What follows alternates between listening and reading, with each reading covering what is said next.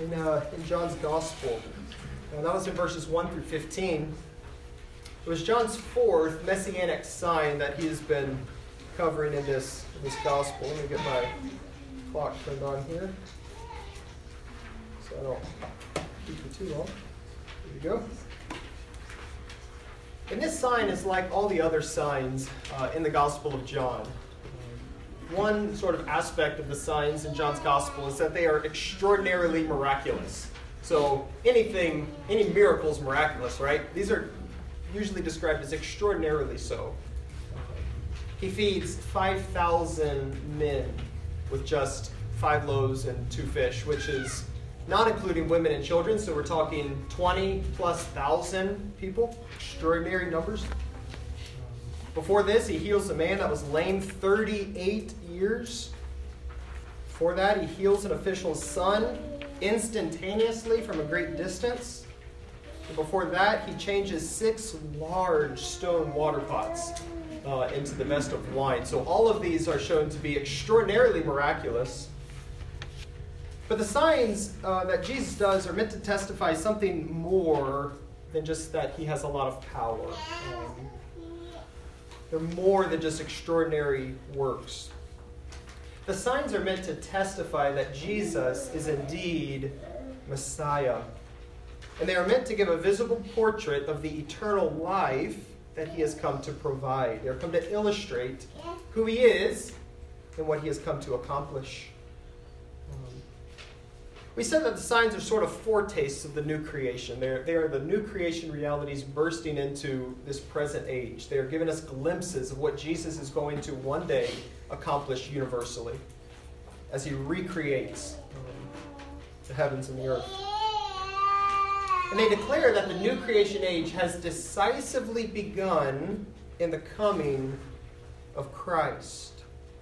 It's not come in all of its fullness yet. That will happen when he returns. But in his first coming, the primary way the new creation has begun, the primary way the new creation invades this present age is spiritually, as it transforms lives, as it brings people from death to life through the new birth, giving them eternal life, removing the condemnation that's looming over their heads, reconciling them to God, making them into fruitful branches as a new covenant people for God. That is what is the primary way Christ ushers in the new creation into this present age. That's what John has been declaring, what Jesus has been illustrating. But the repeated pattern in this gospel is that the Jews who long for the kingdom and the fullness of God's promises failed to respond rightly to Jesus and his signs. They failed to be led beyond these signs to recognizing two things: the unique person of Jesus, who he is, as very God of very God in the flesh, the Son of God and Messiah, and to recognize their desperate need for the spiritual realities that Christ has come to provide. For them, they're Jews. They have, they have it taken care of. They got their shadows of the temple and the sacrifices. We're content with this. Just give us the kingdom now. And they're ignorant of the deadness in their hearts, like Nicodemus. They need to be born again. That's what Jesus has come to provide. They want the blessings of the kingdom without the spiritual realities of the kingdom. They love the kingdom but not the king. They're willing to assert, affirm the supernatural in Jesus, but they fell short of receiving him as their only hope and access to the Father. But true disciples, what we're going to see in this passage, John six, is really distinguishing true versus false disciples. True disciples worship Jesus' person, they submit to his words, and they rely on his finished work. That's exactly what takes place in John six. So if you're there, we're in John six. Notice verses one to fifteen is about this story, feeding of the five thousand. And verse fifteen, he feeds them, and immediately he retreats into the mountains. Why does he do that? It says the people are about to come and make him king by force. They conclude that he is indeed the prophet, the one promised in Deuteronomy eighteen, who is like Moses. He makes this miracle bread, feeds a multitude in the wilderness around Passover, like manna. They conclude, This is the prophet, the one like Moses who's going to come. And they come, they're ready to force him to be king. It's the time around Passover. Jewish national zeal is running high. And Jesus retreats. They see him as a new Moses who will deliver them not from Egypt, but from Roman oppression. And they say, he's the one. Let's get him. Make him our king. And Jesus retreats. The crowd had missed it. Jesus had not come to be that kind of Messiah. He is the prophet. He is the one like Moses, but his kingdom is not of this world. And what we're going to see in chapter six, just like all the signs in John's gospel, we get a sign and then we get a teaching, a discourse that's going to explain the sign. And that is the rest of chapter six. It's going to unpack what were they supposed to conclude from the sign of the feeding of the five thousand. It's the bread of life discourse that Jesus gives. But before we get there, we're going to get this short little story. That's where we're going to be this morning, verses sixteen through twenty-one, about Jesus walking on the water. And it seems a bit out of place. Why um, is John sticking this story here for us? There's a couple reasons. Um, one is it's going to give us an ex- explanation for how Jesus appears in Capernaum in verse twenty-two. The disciples leave in the boats. The crowd knows that. They got the ways blockaded. They're ready to catch Jesus whenever they can. And then verse twenty-two, he's in Capernaum. How did that happen? Well, this story is to explain how he got over there. They are on the other side of the Sea of Galilee at this point. The story is also here to give us a glimpse of Jesus, which the crowd does not get. It is here to reveal something glorious about Jesus and to make it clear to us readers how much greater is Jesus than what the crowds thought he was. So in this story, Jesus comes to his disciples walking on the sea in order to reveal his person more clearly to his faithful disciples. He's not doing this to the crowd. Notice. This is not a sign in the technical sense in John. Some people think this is another sign. It's not.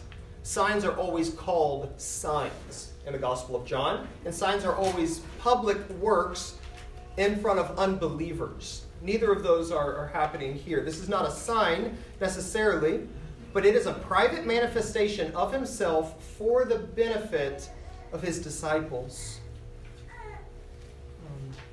In the Gospel of Mark, Mark tells us that the disciples are absolutely blown away when they see Jesus doing this. And Mark tells us that it's because they didn't understand the miracle of the loaves. They, they didn't conclude what they were supposed to. They should have concluded he is creator God, and of course he can do this, but they're blown away. They still don't get it, and so here is Jesus coming to them again and again. They have true faith, but it's small, it's immature, and he's coming for them, that they would know him and believe him more fully. But he doesn't reveal himself like this to the crowd. Well, why not? Why not, Jesus? Because they failed to respond to him rightly to begin with. And if he continued to reveal himself, he would be heightening their guilt for failing to respond to revelation correctly, and he would be encouraging their false faith. He gives them a sign, they reject, and he gives them more of himself. He'd be encouraging their, their false faith. He doesn't do that. But the disciples, while their faith is small and immature, have true faith in Christ. They have seen his glory. They believe his words, and they are growing the more of him they learn. By the end of chapter six, most of this multitude, twenty thousand plus people, are going to abandon Christ, and only twelve disciples are going to be left. And this is here to sort of give us some of the essential ingredients of what is needed to be a true disciple. Jesus is after their faith, and he's going to do it by putting them to test here in this boat. If you're a disciple, like these disciples, Jesus is after your growth and maturity. You have true faith. You received him. Your faith has a long way to go. So does mine. And he often puts us in a boat in the middle of a raging sea that we would behold his glory more clearly. And that is what he does with the disciples this morning. So I've entitled this passage, A Theophany at Sea. A theophany is a, a display of God, a revealing of God. A theophany at sea, Jesus unveils his identity to his disciples. And it begins by telling us this hard journey of the disciples in verses sixteen through eighteen. Look at verse sixteen, the evening departure. It says, when evening came, his disciples went down to the sea. So Jesus has retreated up into the hill country, and the disciples now come down to the Sea of Galilee, getting ready to head back over to Capernaum. Matthew and Mark tells us that Jesus ordered his disciples to depart without him. And so they reached the shoreline and they began departure. And John tells us that it was already evening. That means it's not yet dark, but darkness is setting in quickly.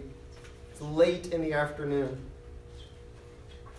And then in verses seventeen to eighteen, John sort of comes off the main action, just gives us all this background information. The way it's written in Greek, it's very clear. All this is background, and it's building the intensity for what is about to happen in verse nineteen. So let's just feel, John wants you to feel the intensity of what is going on here in verses seventeen through eighteen.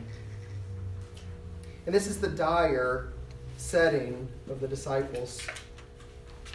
First thing he gives us in verse seventeen is the prolonged journey. It literally says, and after embarking into the boat, they were coming across the sea unto Capernaum. The Greek uses the imperfect tense. It, it highlights the, the backgrounding of this information, but also the fact that it's ongoing. They were still in the process of trying to cross this sea. As the story unfolds, the disciples are still in this boat trying to get across the Sea of Galilee. And then gives us the ominous timing, verse seventeen.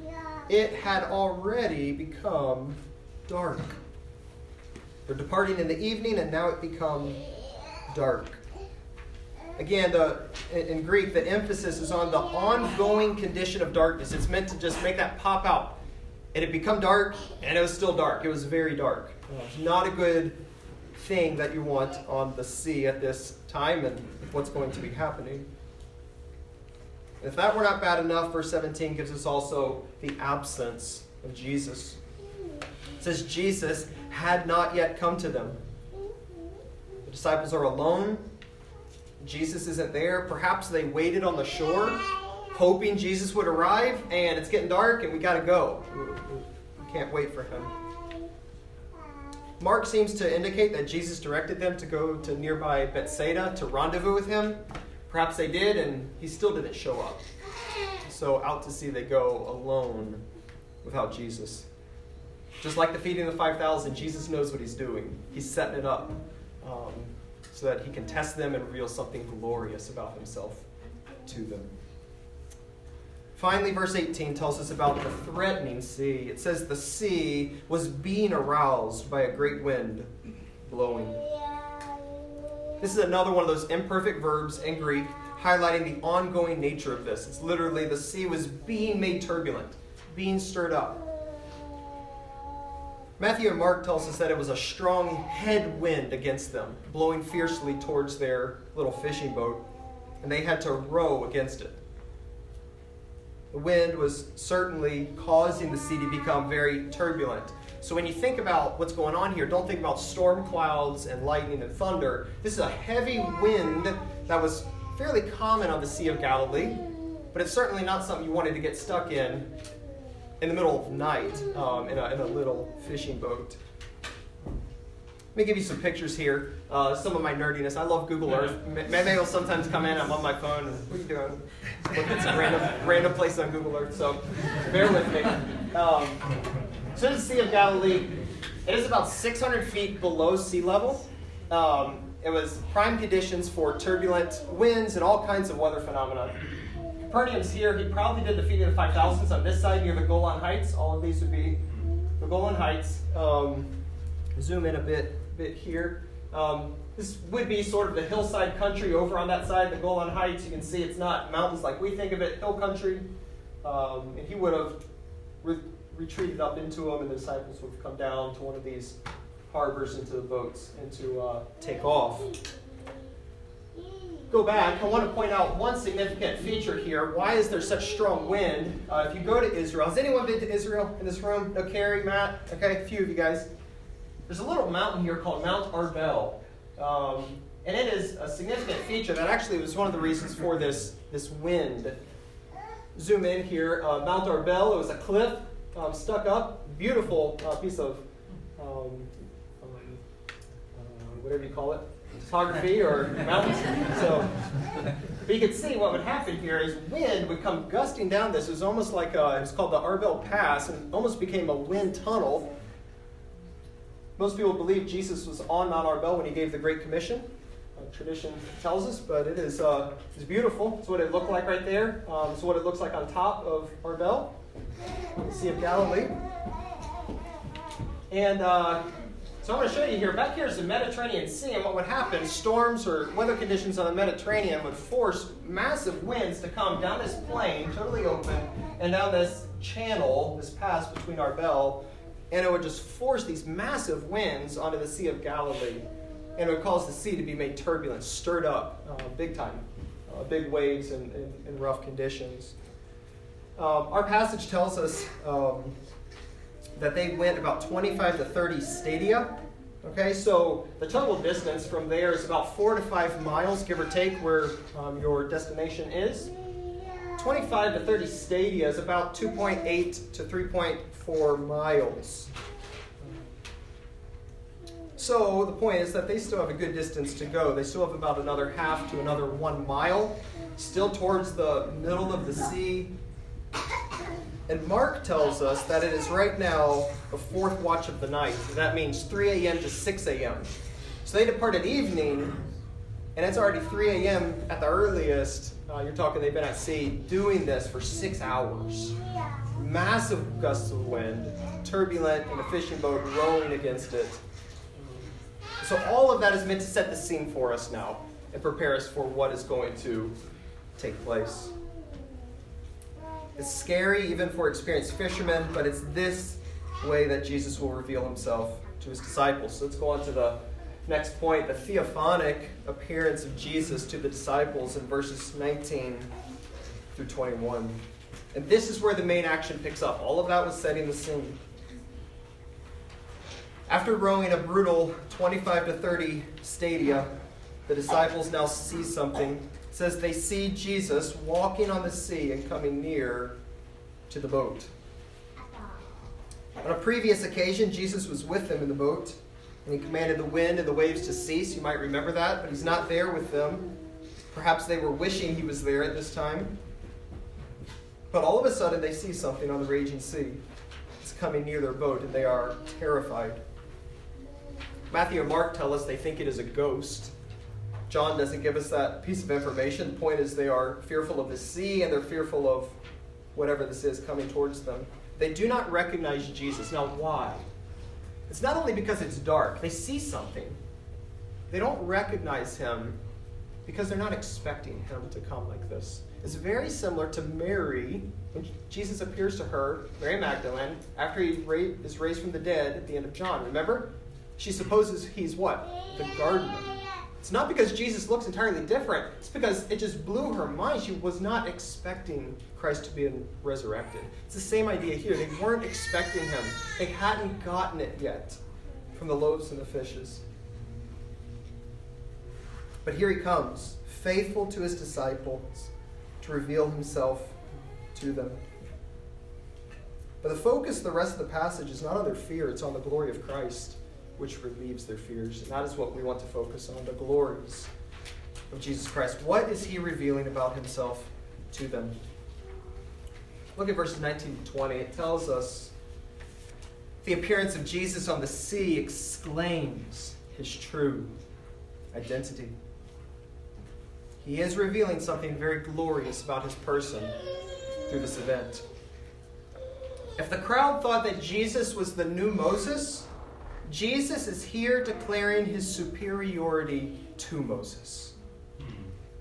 Yes, he is like Moses, but he is even more like Yahweh, who revealed himself to Moses. That is what Jesus is doing in this story. Verse nineteen tells us that his act of walking on the sea reveals his identity as Yahweh God. Look at verse nineteen. When they had rowed about three or four miles, they saw Jesus walking on the sea and coming near to the boat. Mark six forty-eight tells us that Jesus intended to pass by them. And the idea is not that he's trying to slip by unnoticed. He is doing something very similar to what Yahweh did to Moses on Sinai. Do you remember Exodus thirty-four? What happens there? It says, and the Lord passed by Moses. Moses asked, show me your glory. And the Lord passes by and he declares his name, the Lord, the Lord, God merciful, gracious, slow to anger, and abounding in steadfast love. And that very same word Mark uses here. Jesus was intending to pass by them, put his glory on display before them. His purpose is to display the glory of God as he revealed it to Moses. But why? Why does walking on water reveal his identity as Yahweh God? And what implications does that happen for what Jesus came to accomplish? Two things. He possesses authority and dominion over the raging sea as Yahweh God. And he possesses ability to bring about all of God's covenant promises. Both of those are being highlighted here. And we will see just how. Yahweh alone has authority over the raging sea. And he also has authority and ability to bring all of his covenant promises to pass for his people. Jesus is to be identified with Yahweh God himself. Look with me back to the book of Job. We're going to be in a few Old Testament passages. Look at Job chapter nine.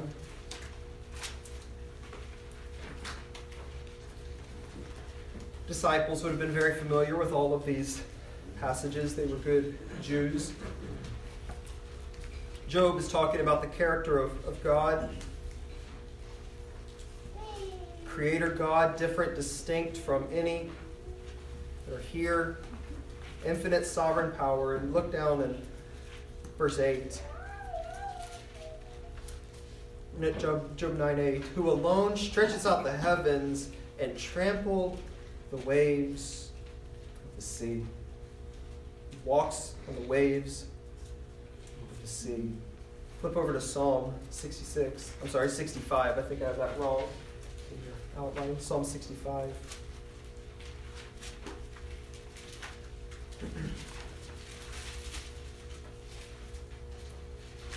This is a psalm celebrating the goodness of God's creation, but especially looking forward to the time where he will restore his creation for his covenant people. Verse five, by awesome deeds you've answered us with righteousness, O God of our salvation. Look down at verse seven. Praising the character of God, his sovereignty, who stills the roaring of the seas, the roaring of their waves, the tumult of the peoples. And the rest of the psalm, verses nine to thirteen, goes to talk about this new creation that God is going to abundantly provide. Beauty and goodness, restoring it all. And it's because of his character has dominion over all things, even the seas, the raging, chaotic seas. Look at Psalm seventy-seven, verse fifteen.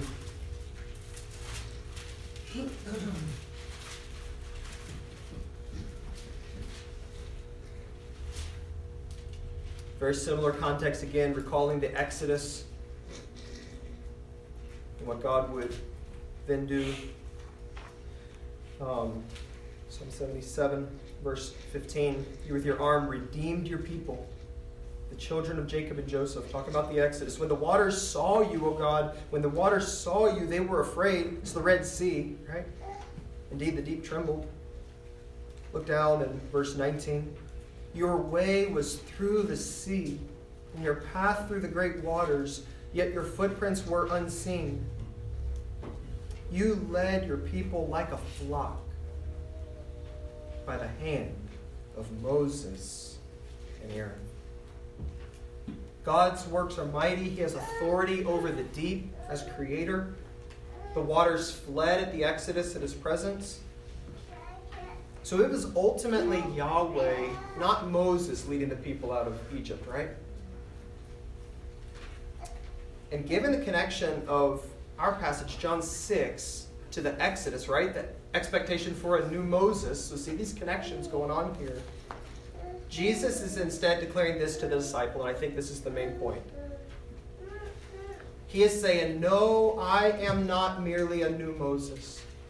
I am Yahweh God. The same one who went before Israel in the Exodus with total authority over the waters. The one who has dominion over all creation, even the raging chaotic seas are in total submission to me. I'm not just a new Moses, I am the same God who went before Israel in the Exodus. It's me. And because this is Jesus' identity, therefore he will secure and accomplish all of God's covenant promises for his people in a way more glorious and more sure than anything accomplished at the Exodus. He's going to accomplish a deliverance that only God could accomplish. God in flesh. Peter Gentry and Stephen Wellum put it like this. In relation to nature, as Jesus rebukes the stormy sea and it obeys him, as he walks on the sea and the waters support him, these acts of authority and power are viewed not as isolated acts, but as evidence that God's kingdom rule is now here. When placed in the Bible storyline and covenantal progression, these dramatic acts of redemption reveal that Yahweh alone triumphs over the stormy sea, treads upon its waters, yet now these acts are identified with Jesus. So Jesus' acts of walking on the stormy sea is declaring two things. Number one, he is not simply another Moses-like leader through whom God delivered them. No, he is God, the same God of the Exodus, sovereign creator. And only those who receive him as this receive him rightly. The, cloud, the, the crowds failed, and Jesus is coming to his disciples saying, what is the difference in a true and false disciple? You must receive me as this. Number two. He is also presenting himself in this way to declare the redemption he's about to accomplish will supersede anything accomplished in the first Exodus. The Exodus inaugurated the old covenant, but could not provide eternal life. Jesus has come to inaugurate the new covenant through his own person and work and provide eternal life for everyone who believes. The work he's about to accomplish will supersede the work accomplished through Moses to the same degree that God's very being supersedes Moses. And to desire what only the crowd desires, just a physical deliverer, physical kingdom, that and that alone, belittles Jesus. It reveals their blindness to their desperate need, and it reveals their blindness to the magnificence of the glory of Christ. They just want another Moses, like the first one. And so he comes to his disciples. He reveals himself to them. And the implication for us is that to receive Jesus for anything else other than the magnitude of redemption for which he came is to belittle his very being. As God, he has come to do what only God could do.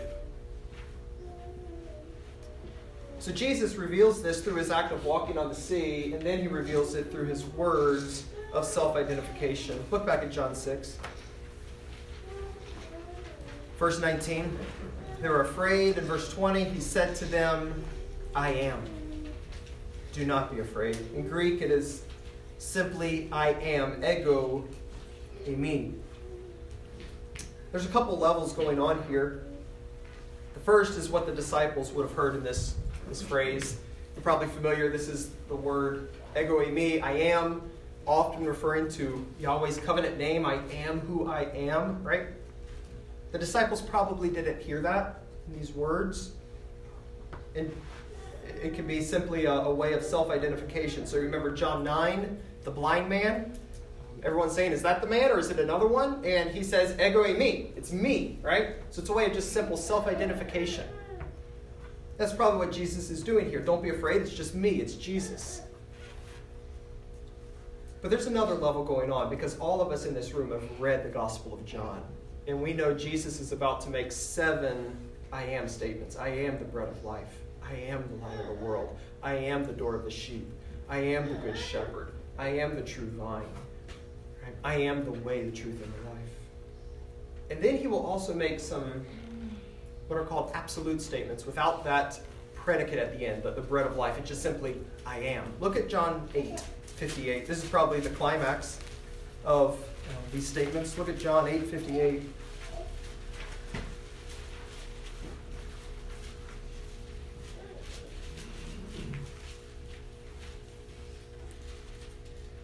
The Jews said to him, "You're not fifty years old yet, and have you seen Abraham?" And Jesus said to them, "Truly, truly, I say to you, before Abraham was, echoing me, I am." That is a clear reference to Exodus three, I am who I am. And so we see both in the context of Jesus walking on the sea and in his words an allusion to the fact that he is none other than Yahweh God of the Old Testament, made flesh, the unique Son of God, very God of very God, come to accomplish redemption that only God could accomplish. So that was the appearance of Jesus on the sea. That's what it meant to declare. Now we come to verse twenty-one. The glad reception of the disciples models the proper reception to Jesus' person. On one level, the disciples are relieved of their fears once they realize it's Jesus. They're still astonished, but they, it says, they desire to receive him into the boat. They pull him in. But again, for the careful reader of John, these are two key words in the Gospel of John. Desire and receive. What does John one twelve say? To as many as received him, to those who believed in his name. John wants us to see an illustration here of responding to the identity of Christ as it's been displayed to you with a posture of joyful receiving by faith. Receive him. Receive him as this, as the disciples did. It's true conversion. True faith sees the glory of Christ's person, and it responds by joyfully receiving all that God is for us in Christ. What do believers do? They recognize their desperate condition and receive Jesus for who he is, as God and as the one who's come to accomplish what only God could accomplish for them. And that brings us to the final event in the story. The safe and miraculous arrival at their destination illustrates Jesus' promise, preservation. Look at how it ends, verse twenty-one. They were glad to receive him into the boat, and immediately the boat was at the land to which they were going. Matthew and Mark tell us that as soon as Jesus gets in the boat, the wind stops. The wind and waves immediately cease. And John tells us another amazing miracle. No sooner had they received him into the boat than they were immediately at their destination. They're still a half mile to a mile offshore, and immediately they're there. And had we missed the allusions to the Old Testament earlier, John gives us this little detail to catapult us back to Psalm one hundred seven. I invite you to turn with me there, and we'll wrap up by looking at this. Psalm one oh seven. It's a beautiful psalm. Exiles longing for the Lord's deliverance from, ex- um, from the exile, bringing them back into the promised land, based upon his character of steadfast love and faithfulness. That's their only hope.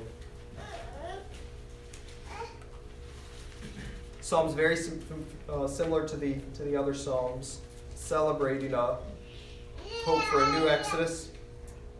So look with me at Psalm one oh seven, verse twenty-three. Listen to the similarities to the story. Some went down to the sea in ships, same words that are used in John, doing business on the great waters.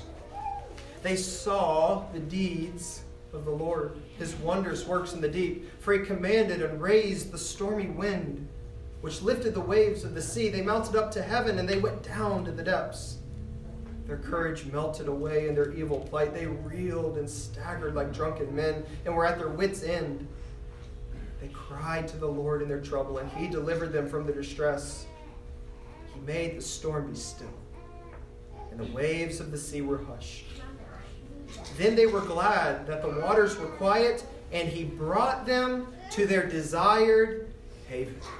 It's exactly what happens here in John. I think John wants us to see a very close connection with this psalm. It's very similar to the points we made earlier.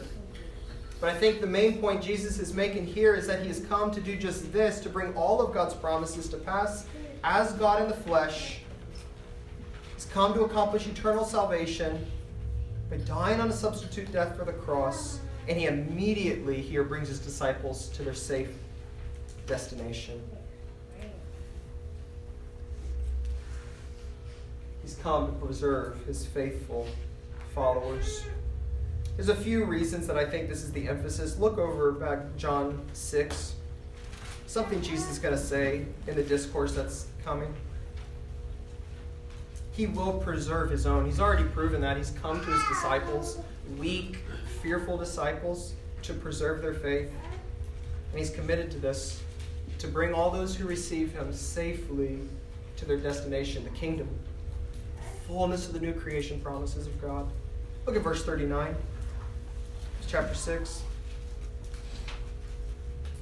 Jesus says, "And this is the will of him who sent me, that I should lose nothing of all that he has given me, but raise it up on the last day." Christ is saying, I will preserve my own. I will keep them to the end, so they will not perish. He's illustrating for the disciples not only his resolve, but his ability to preserve them to the end. Completely without fail into all of God's promises. But how? You're probably asking, how will he do that? I think the rest of John six answers that question. Let me give you three ways here. Number one, by accomplishing redemption in our place through his death. He so sufficiently and completely atoned for your sin, substituted for you with his perfect life, accomplished all of the Father's desires, satisfied his wrath, that there's nothing left for you to do but to receive. Receive him. He's done it all. He'll bring you to the end because of his work. John six, fifty through fifty-eight. He does it by calling you to abide through a life that feeds on his cross work. John six, forty and fifty-four. And he's done it by the Holy Spirit, who brings us to Christ to begin with, and who continues to sustain us to the end. Or you could put it simply, how does he preserve you fully to the end? By accomplishing redemption and by sustaining our faith. We saw both of those in our men's group yesterday. If you were there, the objective ground of our assurance and the subjective ground, and he provides both. He provides everything needed for your objective ground of certainty before the Lord, and he will even sustain your faith that is needed to persevere to the end. And he's doing that with his disciples this morning. So let me summarize really quickly, and then I'll give you a minute to comment. Jesus is greater than Moses to the same degree that God is greater. So the work he came to accomplish is unique, but only the Son of God could do. And receiving Jesus as this is essential to being a true disciple. How did the disciples end? John twenty, twenty-eight. What does Thomas do? He falls on his face and he says what? My Lord and my God. That is a true disciple. Worship. Number two, because the work that Jesus came to accomplish is greater and more certain, an absolute guarantee of all of God's promises that he's made. Number three, he will preserve his own by dying for them and by sustaining their faith firm to the end. And that's the glories of our Savior. He's showing it to his disciples. He's showing it to you this morning. You might be in a trial, as the disciples were. You might be about to enter one. Christ wants you to behold his glory. He didn't come to usher in the new creation now. It's coming. But it's guaranteed for all who are in him who receive him because of the glory of his person and the work of his redemption. So praise him. Worship him. Any questions, comments on this beautiful little passage we saw this morning?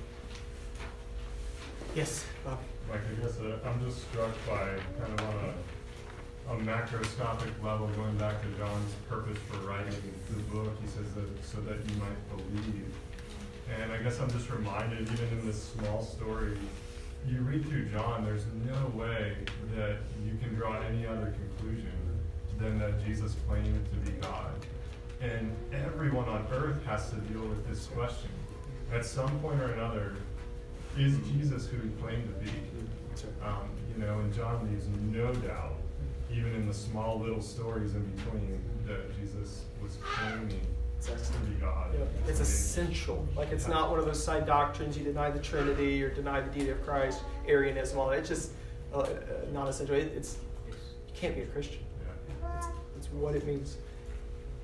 It's good. He's either a liar, liar, lunatic, or Lord, right? Yeah. Good. What else? Any other questions, comments?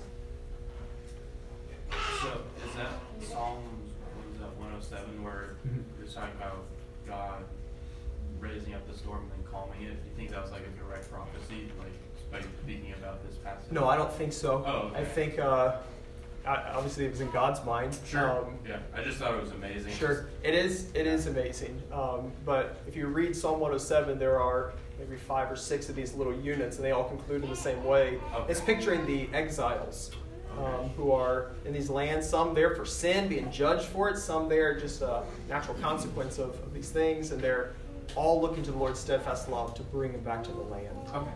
And uh, his faithfulness to deliver them in all kinds of circumstances. Yeah. So, thank you. Yep. That's good.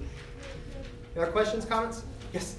Um, kind of going back to last week and just contrasting the people's response to Jesus' miracle and then the disciples' correct response to this miracle. Yeah. Why, I don't know if this question makes sense, but why was Jesus performing the miracles for the people that he knew would have the wrong response? Mm-hmm. Yeah, so why did he do the signs to begin with? Um, yeah, it brings us back to his his patience to them um, and to remove any excuse you know, from them. Um, so in one sense, it is true. He, he doesn't give them more revelation of himself, so he doesn't heighten their guilt. And at the same time, he does continue to give them sign after sign after sign to demonstrate who he is, but it stops. Come to John twelve, it's done. Like you, you hear it. It's just like a thud. The signs are over. They're they're guilty. They've rejected him over and over again. No more. He doesn't give any more until the resurrection. Um, so it's a it's a good question. Um, but he comes to the disciples in a, in a unique way. He's not withholding the crowd from the crowd something that they needed. They had everything they needed. It's not the reason people disbelieve. We saw that with Nicodemus. They disbelieve because of their hardness of heart. They love the praises of men other than the praises of God, all these things, right? But he gives them all they need. Keeps giving it. But he comes to disciples in a unique way to strengthen the faith that's already there, that's already present. So I don't know if that helps. Yeah, but just thinking about how John has explained it. Yeah. Questions, comments? We are uh, four minutes over, so let me pray and let you go. Father, thank you for your word. Thank you for Christ. Oh, Father, I have no other request than that you open our eyes to see the glories of your Son, and you've promised to do that. You'd love to do that. We would love him, know him, see him, savor him, worship him, trust him for eternal life now, the ages to come. Submit to him as our Lord and worship him as our God. We love you, pray. Praise you and help us for the service to come. In Jesus' name, amen.